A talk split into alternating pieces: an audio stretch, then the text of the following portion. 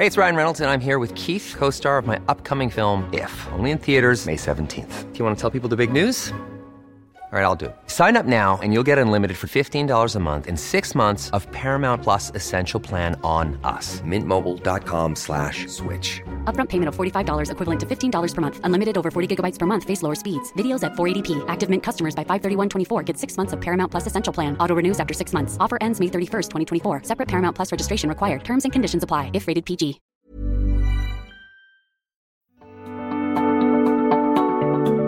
Technion Israel Institute of Technology is where some of Israel's brightest minds ask the biggest question of all What if?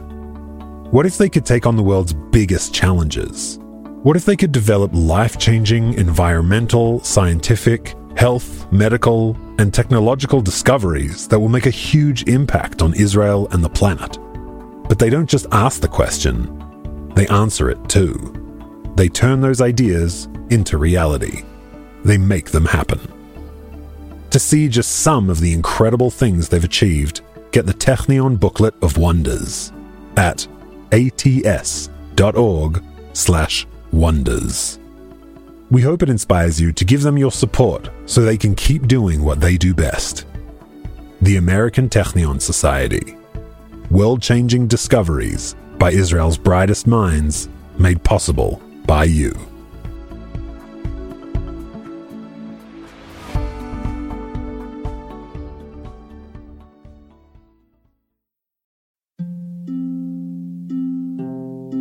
Hey listeners, it's Mishy.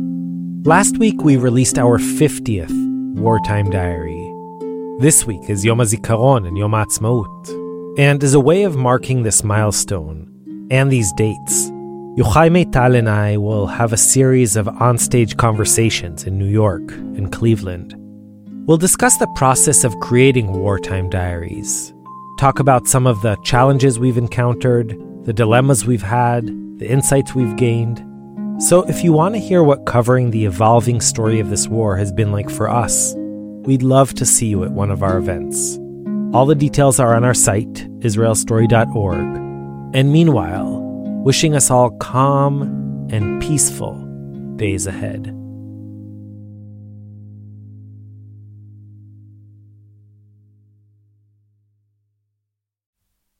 Hey, listeners, it's Mishy. So, as you know, during these incredibly difficult days, we're trying to bring you voices we're hearing among and around us. Not stories, just quick conversations, postcards really, that try to capture slivers of life right now. Yesterday, we heard from Ariel Marcoz, a mother of four little kids whose husband was called up to the reserves and who's trying to learn how to both be there for her kids and keep her own sanity during these crazy days.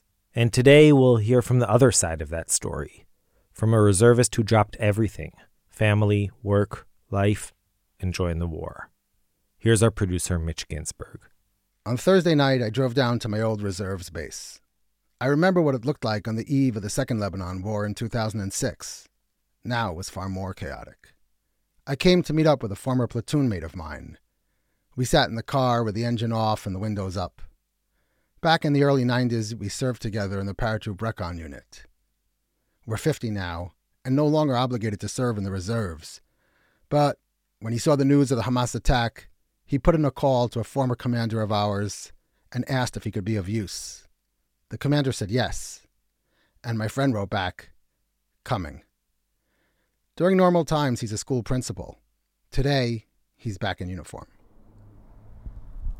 Okay, so here we are outside of an army base uh, near the center of the country, absolutely lined with thousands of vehicles of reservists and some singing and some barbecuing. And I'm speaking to a reservist who's particularly close to my heart, a very close friend of mine.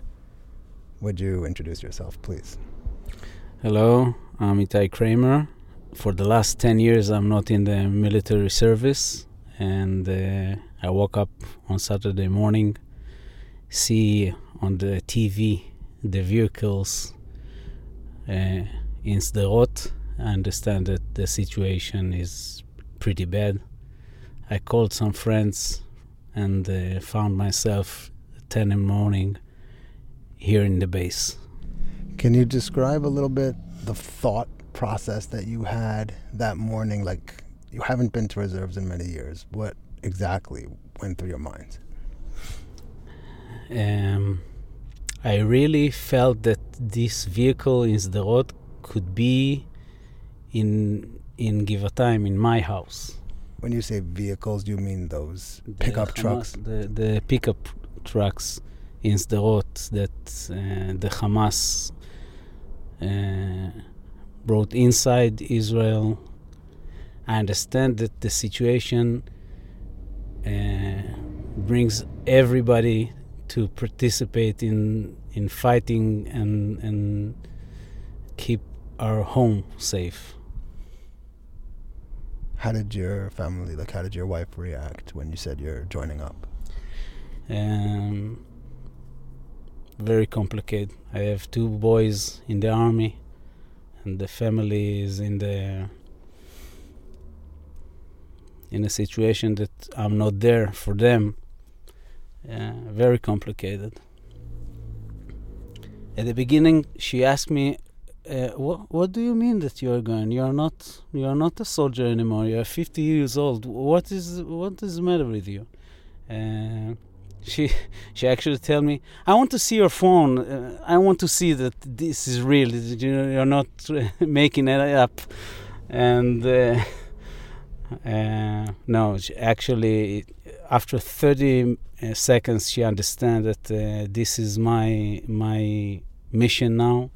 And i know to to do some things that uh, i've been through the years. And this is the moment that every israeli must to do whatever he should do. Uh, if you know to fight, you need to fight. If you know to to to do things that will help the citizens, you have to do it. This is our mission now. We are fighting on on our home. In a, in a, in the real uh, meaning of that, it's the first time that I feel that it's really. Uh, a moment that to be or not to be. It's really the the, the first time that I feel that we can lose the the the opportunity to to be able to live as a Jewish people in our land, and we can we can lose it now. I feel that we can lose it now. Could you tell me a little bit what you saw? Uh, when we uh, came over there, it was uh, after special forces are inside, and it was horrible to see what happens over there. Uh, we saw the, the destruction and the cars and, and the bodies uh, all around. I saw uh, a body with no head of a young uh, young lady. I saw uh, a body of a child burned. His parents tied. Uh, horrible things. There are things that we saw, and it was anger, real anger. The Holocaust was something that uh, uh, all my life uh, uh, devotee, uh, Like accompanied me, or yeah.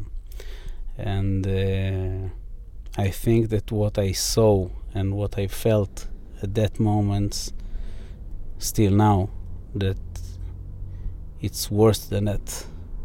I really think that Nazis soldiers needed alcohol to do things. Here, they did worst things and didn't need no alcohol for that. I actually uh, still trying to process what I what I've been through because uh, four days later, we came here, and in this moment, uh, we are um, practicing to to the to the next uh, stage. Um, and personally, I mean, I think I also want to say that, like, on the day to day, you're an educator. You are usually with, you spend your days with children. You love children. You hug them all the time. I've seen you for years. And now you're switching gears really to something so so different but it feels right to you right i mean you told me you want to go to gaza at this stage yeah i think uh, it's really strange because uh, at, at the regular times you think about life you think about education, you think about future, you think about building, uh, about hope. Uh, when the fear is so high and the anger is so high, you switch for uh, surviving. This is what I feel. I think that I feel that Israel and the Jewish people here is in a situation of survival. Itai, thank you for this. Thanks for for always being there for me, and thanks for joining up for this as well. Thank you, and sorry for the horrible English.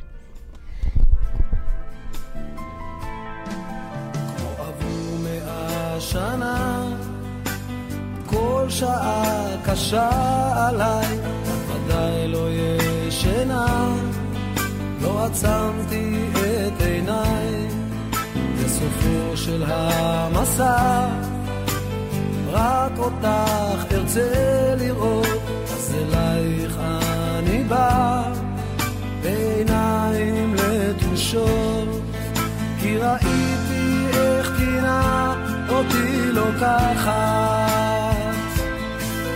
למקום שבני אדם איבדו הכל. חכי לי שאחזור, מחר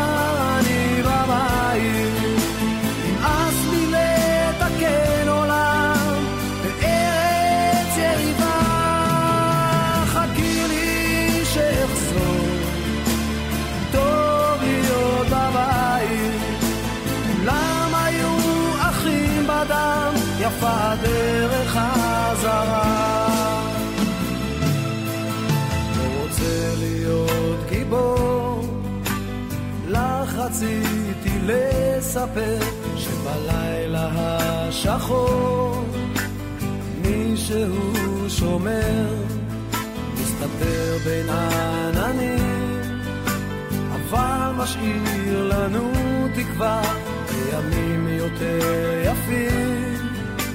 ימים של אהבה, לא רוצה את הכאב שבעיניים. הכאב הזה יובס באהבה.